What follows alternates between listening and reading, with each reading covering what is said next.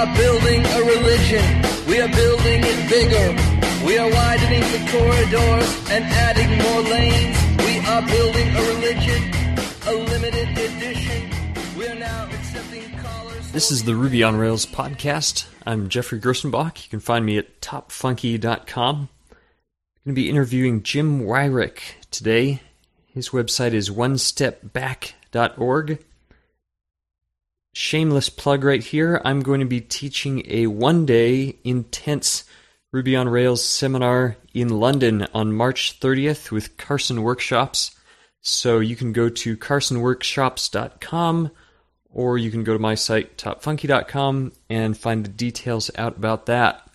RailsConf already sold out. If you don't have a ticket, it's too late. You can still go to Canada on Rails April 13th and 14th. Go to canadaonrails.com. You can get a ticket. David Heinemeier Hansson, Thomas Fuchs, bunch of other brilliant Ruby on Rails programmers are going to be there speaking.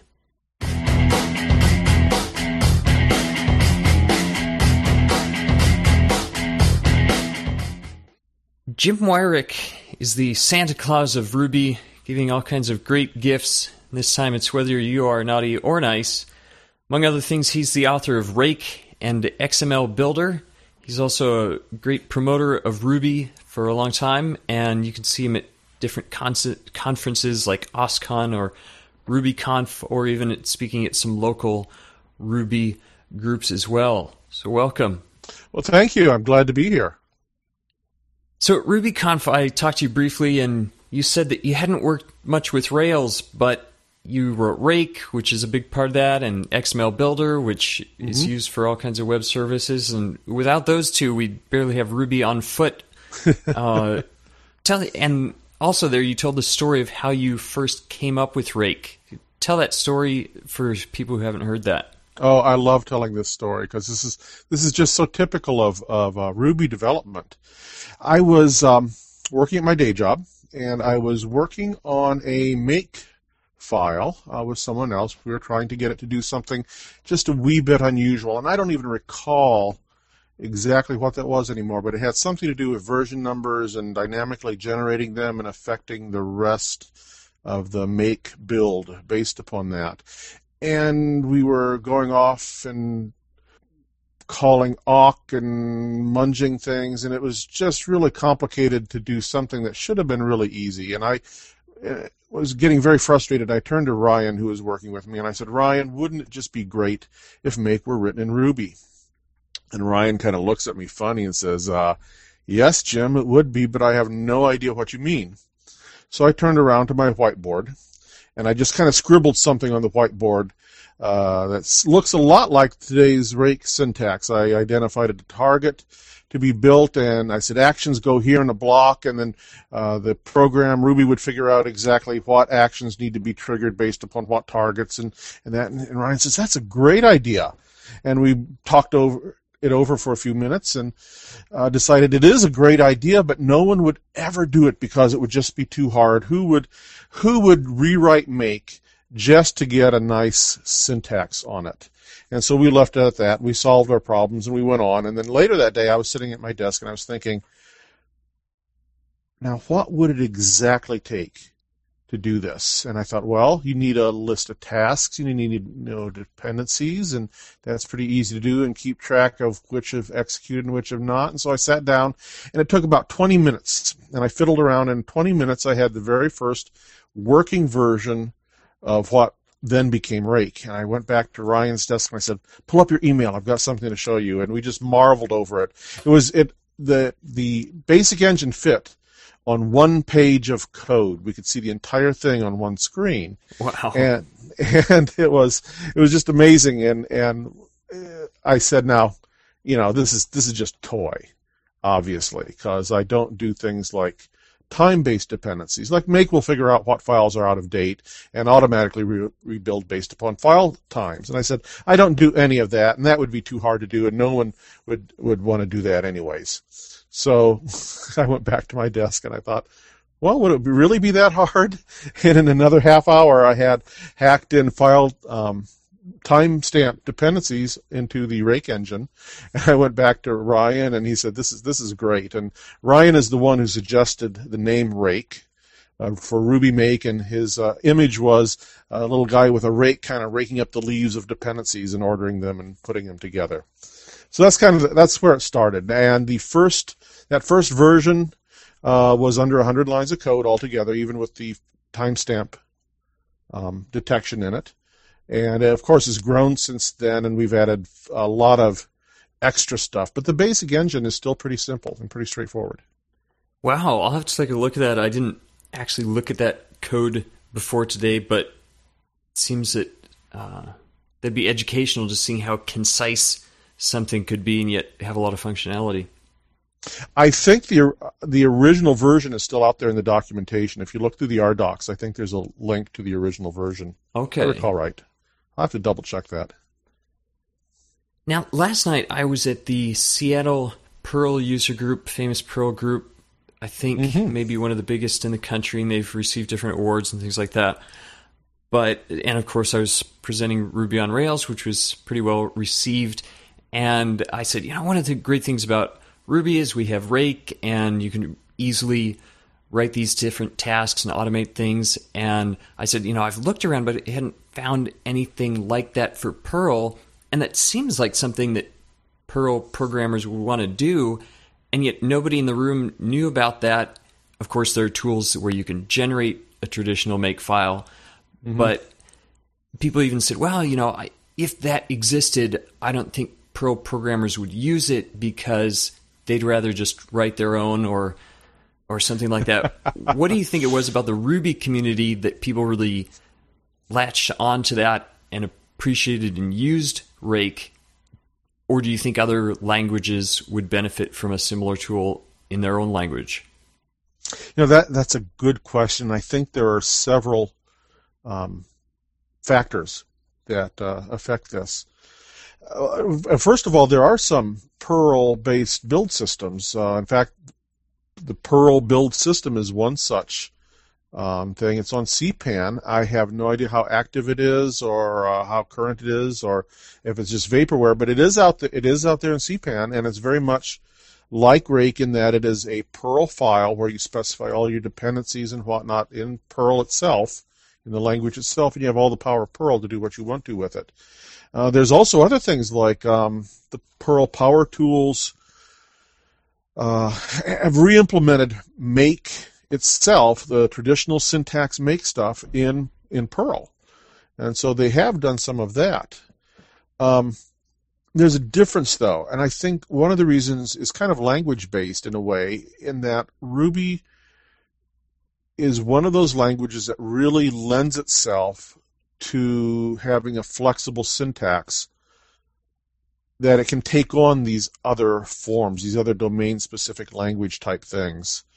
Uh, there is a there's a Python version of um, a, a, make tool. I think it's called scons, and they do very much the same thing that Rake does, but the but it doesn't read as naturally as the Rake syntax does, and I think that's a big factor in, in using Rake is that you look at it and it looks like you're defining tasks, and even the little hash um, that, that we use for arguments, we use the arrows. So you say this symbol, arrow towards dependencies. It reads right and it looks right. And the fact that blocks are right there and you can define them right there in the language, it, it just flows together very well. So I think that's part of it. Um, you know, Perl syntax, is just not going to cut it. I mean, it is flexible, but it's it's a little bit too much, and I don't think it has that same degree of rightness that uh, you can you can get to in a, in a Ruby type syntax. Ruby is interesting in that uh, it can define, it can morph itself into all these other types of syntaxes for domain-specific languages uh, in a way that is usually reserved for much much simpler languages like Scheme or Lisp uh, they also lend themselves to domain-specific languages, but their syntax is so much simpler. It's easier to morph it. Ruby has a complex syntax, but yet you're still able to do a lot of the same kind of things. Um, not quite as well as, as Lisp or Scheme, but but s- still very good at it. Where did you come up with the syntax for that? as you say, it fits very well for that particular domain in defining tasks, and it looks a lot different from any other Ruby code. Although other uh, things like Switch Tower for deployment has copied that same syntax and it works well also. Well, I I think it's been copied somewhat. You know what? I don't really remember trying to sit down and think what a good syntax will be. Uh, the, when I turned around on the whiteboard and scribbled something for Ryan, I didn't have the dependencies on there. I just said, uh, in fact, I called it target instead of task, and I had the the task name and as a string. Then I had a, uh, a do end block there.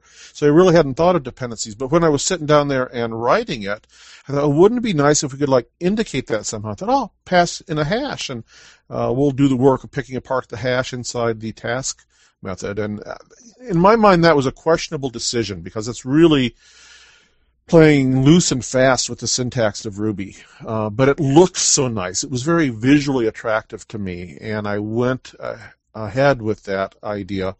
And I think it was probably a, a good idea. Um, I, I think it's borne out well over the time. I realized recently, maybe just last week, that in relation to Rails, I can just list environment as a prerequisite and then my database connection and everything else will happen and then I can use my models and I can connect right to the database within a, a rake task I like I like the way that worked. And today I think it's, it's the it's the power of Ruby right there in your build system. Yeah, which is incredible to be able to deal with the database that easily. Prerequisite, and there you go. And also, Jeremy Voorhis today had a blog post, or maybe it was yesterday, about uh, you know a little riddle of, of what would this particular task do, and he was showing how you could even generate other rake tasks within a rake task, which seemed pretty crazy. I saw that. Yeah, what an interesting idea. The, the, the funny thing is that when you go to start executing the tasks, he actually incrementally adds tasks to the dependency list as it's going along. Okay, so not only is it making new ones, but they're it's depending on those as well, or just adding them to the list. And we do that, actually, Rake will do that itself uh, with the rule system.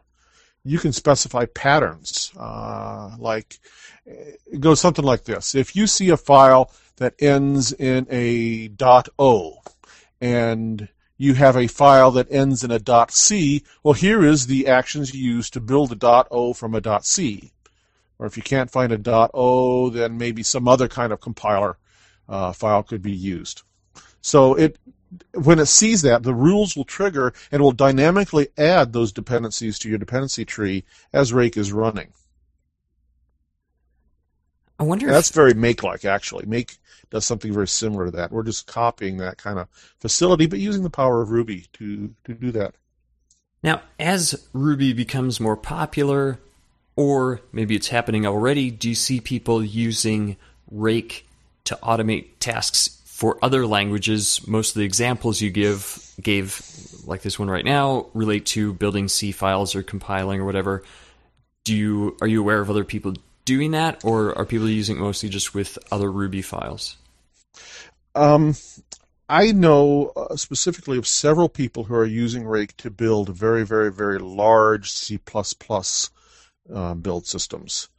And uh, there's particular problems when you get to really large systems with lots of dependencies because your build system runs slower because it's got to figure out all those dependencies and, and do all that. So they've done some things to help speed that up. And I think that's very interesting. So yes, there is interest in using it for non-Ruby tasks as well. I've had a number of people ask me about uh, integration with Java. Um, which is interesting because Java has a very strong build system that every single Java programmer knows Ant and uses Ant for just about every Java project out there. So uh, there are, there's some interest in using it for Java, but I think that's going to be a hard sell for the mainstream Java user. Because there's already a good tool out there that people are familiar with. Yeah, yeah. And Ant really, really understands building Java systems, where Rake is a more general purpose tool. You could teach it about Java systems, but it's not built in. Well, one of the new features that you built into Rake, and I think it was just released a month ago or, or pretty recently, was being able to run tasks in parallel, either using threads or some other mechanism. Tell us a little bit about that, and was there a need that, or a particular instance that made you want to implement that, or is there a place that you have in mind in the future that where people would use that? Well, that's a really interesting uh, little feature that got added there, and it was never my intention to put that in. But I was uh, scanning through the Rails mailing list one day, and I saw one posting that had Rake in the title. And so, oh, well, let's let's see what's going on with Rake and Rails. So I pulled it up, and I think it was a fellow named Doug Young, who said, uh, "Hey, I do this with all my Rake tasks," and he uh, told how he opens up the task object itself and replaces the invoke loop where we go through and invoke all the prerequisites for a task and replaces that with a loop that spawns off threads for each one. Now, oh, that, you know, just one simple uh, method he opened up made a one line change to it and he was using it with Rake and I thought that's a really cool idea. So I, I stole the idea from him I did it a little bit differently, and the, the official version now will go and is thread safe uh, with regard to prerequisites. He didn't bother with any of that. And for his limited use, that was probably fine. But we make sure that prerequisites are carefully run and, and all the prerequisites are complete before you spawn off the um, the actions for that main multitask. So the idea came from a user who was using it and finding great use for it, and I thought that would be easy to implement.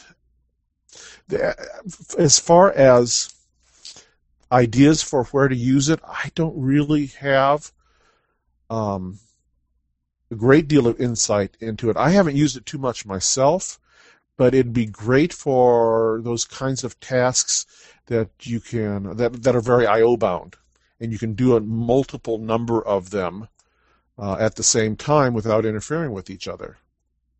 Um, copying files from one system to another might be one such example, or uploading something, and you got a bunch of different things to upload. Splitting them off into separate threads might be useful for that. I was talking with one fellow at a Ruby conference once, and he was interested in using um, distributed builds and tying DRB into Rake and doing uh, spawning off you know pieces of builds on on different machines, and it could tie into something like that as well. It'd be very interesting to do. Now, this would take a little bit more machinery to get it to work, but you could almost split off your Rails unit tests and functional tests, having both use different databases and run concurrently instead of running one and then the other.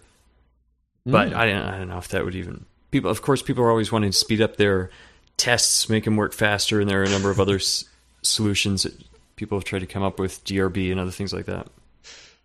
I find the Rails tests in general run slow for me. Okay. Um, and because because they're hitting the database so much, um, and, and, I don't do a lot of Rails programming either. But uh, for most of the unit tests I do, Rake runs really fast on just running the, the unit tests.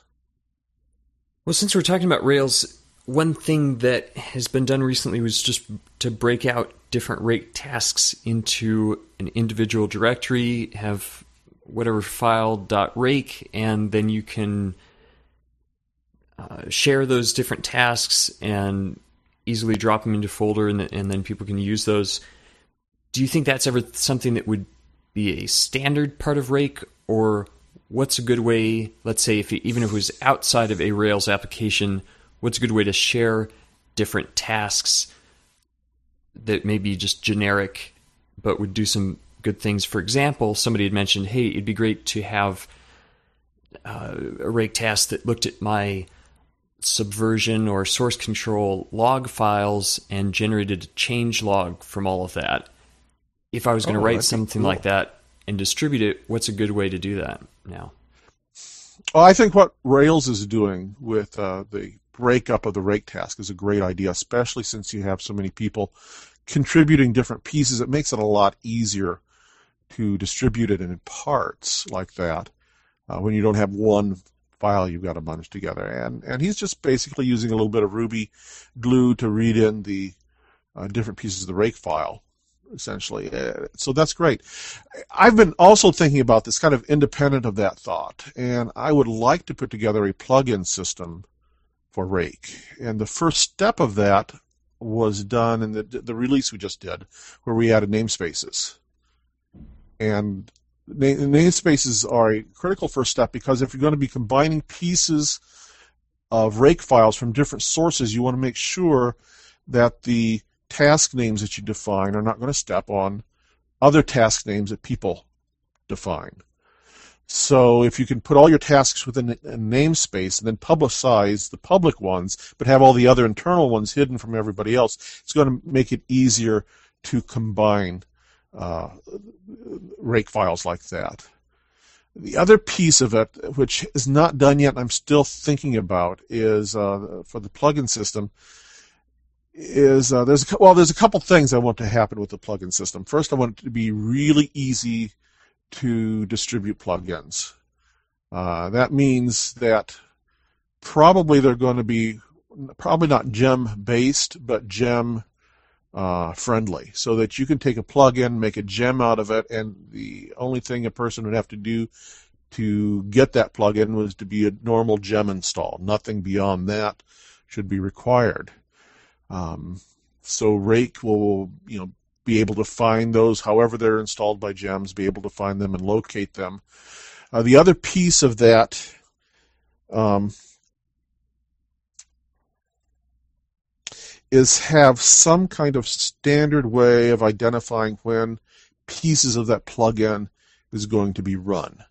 Uh, there's a standard. There'll be a standard way of identifying that this piece of code will run when the plugin's loaded into Rake. Uh, this piece of code will run when you instantiate a set of tasks uh, defined by this plugin. This code uh, will run, you know, at some other points and be able to identify those. And that might be as simple as creating every plugin will have a plugin task that has a uh, when loaded, when defined type methods on it that just get called at the appropriate time. So there's hooks into it that plugins can define code that can be run at different times The details of that is still kind of bouncing around in my head, and I don't know how it's all going to end up, but that's the direction I want to go with the whole plug-in idea. Well, that sounds it sounds like they would be very useful. The problem is I'm not quite sure exactly what hooks are needed yet. I'm still kind of experimenting in that area and uh, finding out what's going to be useful. And it's probably going to be an evolutionary process anyways uh, just like rake is we we discover oh it'd be nice to have this and we grow it in that direction and it'll it'll get there eventually um, and i think you know some of the best software works like that is you find out what you need you meet those needs and you continue to uh, deliver more value now one of the things that sometimes confuses people is if i already have a rake task defined somewhere or you know one of the basic ones that ship with rake and I define that task again, it adds to it, it doesn't override it. What was the design behind that? I know there are ways to get around that if you want to clear out the original ones originally. That, that was a that was a very deliberate design decision, um, because I want to be able to define tasks incrementally in Rake. I want to be able to, at one point in the code, specify the dependencies for a task, and another point in the code, specify the actions to take upon uh, when that task gets invoked. And be able to incrementally specify that uh, was a very important part of the original design, and, and done very deliberately like that. Um, I, I, did see someone, and again, here's another example of reading the mailing list and seeing, oh, I do this uh, with my rake file, and someone else opened up the uh, the rake task and added a undefined command or something like that. And I thought, hmm, that might be useful. So I'm guessing that the next version of Rake will probably support that natively. So if you want to explicitly remove a task and rebuild it from scratch, you'll be able to do that. I guess that's... and responding to responding to what people need and and uh, growing the program in that direction. I guess that's part of the power of open source is either people throwing out ideas that other people think useful, and if it is useful enough, then maybe somebody implements it that, and then it get gets worked in. And it's very true because people use Rake in ways that I would never have used it. I have never had a need to really undefine a task, so it didn't get put into Rake originally. But seeing what, how other people using it are, are using it and and what they need gives me ideas on on the direction to grow it. great getting feedback like that. I love it. If you've got ideas, send them to me. I might say no. but I might say, oh, that's a good idea, and include it someday. Well, recently, of course, Ruby, the core Ruby interpreter is always being upgraded, and I think in the 1.83 or, or maybe even current, there was something that broke the existing yes. functionality in Rake, and I think it even were some changes in YAML that were not backwards compatible, and and some of those were fixed for 1.84. But do you think is that just a natural part of the growth of Ruby and the improvement? Of course, with 2.0, we're going to have probably a lot more changes. Do you think uh, people should, the core team should pay a lot more attention to backwards compatibility, or is that just a necessary price of forward progress? Well, the answer to that is it kind of depends, and it's a balancing act.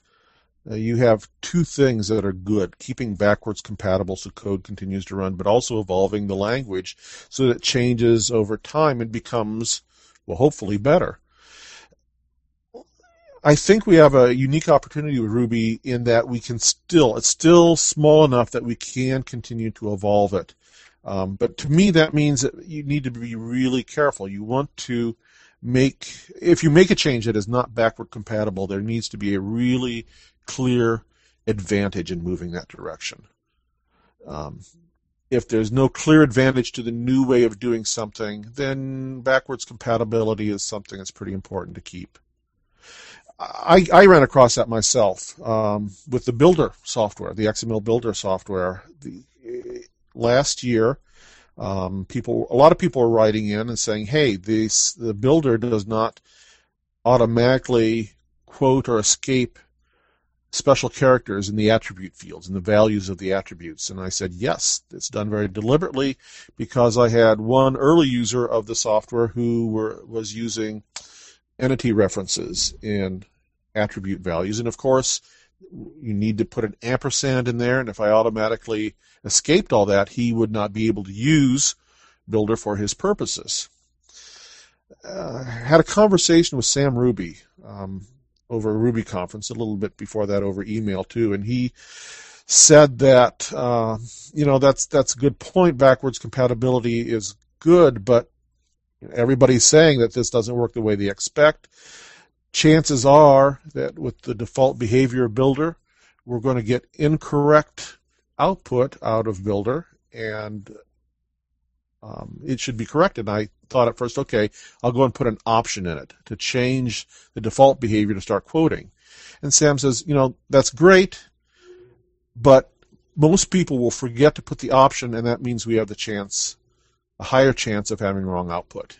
It is a good thing to make it give the correct output, and it's good. It's a good enough thing that breaking backwards compatibility is probably a okay thing to do in that case. And he convinced me. So the latest version of Builder uh, broke backwards compatibility, and uh, it now automatically quotes attributes and strings. And I figured out a way to make it easily handle not quoting um, attribute values as well. So people who need to use the old way of doing it can still get that functionality. They Just have to do it a little bit differently than they had before. The software is better. Uh, it's not backwards compatible, but uh, you know, I announced it very strongly in the release notes and put a new version number on it. Uh, and if you're using gems, you can always specify exactly what version you need for your software. And uh, I think it was a good decision in that case. So it's a balancing act, and you really got to look at both sides of the issue. That sounds like a good compromise. Life is a compromise. you're always, you know, engineering is making those kinds of decisions. You know, what is, you know, there's benefits to doing this and there's detriments to doing this. And finding that right balance of choices so you get the best benefits out of the whole um, whole system is, is, is a, it's a matter of engineering and making those kinds of choices. Well, XML Builder, as you brought up, another widely used library, and other people have even used or been inspired by the format and how that flexes the power of Ruby and method missing and, the, and those kinds of things. Scott Barron did some work with CSS that I think is a standard part of XML Builder now, and why like I, I, it's in it's in the CVS head. We haven't quite released it yet. Scott said it's not quite ready. oh, But okay. I hope to have it. I hope to have it out officially, uh, probably the next release. Yeah, that's exciting stuff. Well, and then uh, Why the Lucky Stiff also had some Markaby templates where you could do the same thing with HTML, although you could use XML Builder probably to write HTML as well. At any rate, he customized something special for, for doing HTML. Where did you come up with the idea for that? Was it a similar spur of the moment idea, or were you trying to solve another problem? How did that happen? Uh, that was 100% stolen Okay. from the Groovy language. I was um, working on a presentation for our local Java users group here about uh, two summers ago, and I was studying the Groovy language in, in order to you know talk about it at the Java user group. Everybody was excited about dynamic languages, and and they got tired of me always talking about Ruby at, at the Java group. So I thought, well, maybe I'll talk about Groovy and get to talk about the same type of things. And and uh, it was it was fun. But in doing so, I was reading about Groovy, and they have this whole concept of builders, uh, XML builders. They have swing uh, builders where you specify uh, your your swing components in a builder style manner. Uh, they had uh, some ant builder stuff, and they had a, all of these builders in here. And I looked at that and I said, "Oh, you know what? That would be really easy to do in Ruby." So I quickly genned up a prototype of it and, and published it up and said, "Hey, look at this! This is kind of cool." And it was one of those things that kind of caught on. And uh, David Heinemeier Hansson emailed me at one point and said, "Hey, I'm going to stick this into Rails as uh, for building XML output." I thought, "Wow, that's kind of neat." So it was kind of unexpected, kind of a little copying of uh, the Groovy library there that uh, inspired it. with talking to some people in the last week or so, people really like that style of building XML, and yet doing a similar thing for HTML seems foreign. I don't know if people are used to typing angle brackets, but with XML, it seems to work better with how people think. my my very first Rails project, I actually did the entire output of it using XML Builder uh, rather than the uh, RHTML Wow. and uh, ju- just to just to try and see how it worked, I was you know, it's what you're focusing on when you're doing stuff like that is uh, the programming issues, and we have very strong. Um, what word am I looking for? Strong knowledge uh, to to help us control how we build software. You know, we know how to refactor things. We know how to take functionality and combine them into uh, subroutines and methods and, and reuse things when you're working on the programming side. And it's tougher when you're dealing with it from a, a template side. At least for me, because I'm mainly a, a, a programmer, and that's what I think about most. So it was very natural for me to use that to generate the HTML, and uh, it was it was kind of fun. Um, I'm not I, I'm not convinced that's the way you should do it at all, but for that, it was a kind of a proof of concept and worked pretty well. The XML builder thing is an interesting thing too because it's the DSL in a way, a domain specific language, and there were two versions of XML Builder. There was the first version, which copied the Groovy way of doing things almost exactly. And I dis- discovered that I didn't like that so much because what it did is pass the block into the builder object, and then b- the builder object internally did a instance eval on that block, which meant that all the methods in the block were sent to the instance rather than being sent to the surrounding context where the block is used. That works great as long as all the methods in that block are really instance methods. But as soon as you start combining those instance methods with methods that should be invoked in the context object, then there's a mismatch. And, and that piece of block code doesn't act like the code surrounding it. And that bothered me a lot. So today, XML Builder will pass in a parameter, and you have to explicitly invoke those uh, builder methods on the builder object. and it's a little more verbose than the groovy way of doing things, but it's a little more um, consistent, a little more uh, um, reliable. You know exactly where the methods are going to go. Well, of course, you've done other things as well, but uh, for both of these, they can be boring topics, generating file formats, and automating everyday tasks, and yet being able to do it in a way that allows you to stay within Ruby and do it in a easy way makes it a lot more enjoyable and and for me helps me automate a lot more things that I may struggle through manually otherwise but but now I can say hey let's automate it and get it done. So thanks for your work on that and I'm sure they'll well, continue to improve you're you're welcome I'm I'm thinking I'm going to make my new motto uh, better living through automation that's a good motto I want to thank people who've donated to the podcast. James Can of nativetext.com is launching a translation service. He donated two USB Skype phones that we'll use to mail around to people, try to improve the quality on both ends of the line. If you want to donate money, time, equipment, whatever, do you have a variety of needs, send email to boss at topfunky.com. Looking forward to the future, I will be at South by Southwest Interactive Conference and Festival, interviewing several different people. Some interviews lined up already, so that's March 10th to 14th. I'm going to try to post almost daily with live updates from South by Southwest, or if you happen to be there, I may see you there as well. So, this has been the Ruby on Rails podcast, and tune in next time.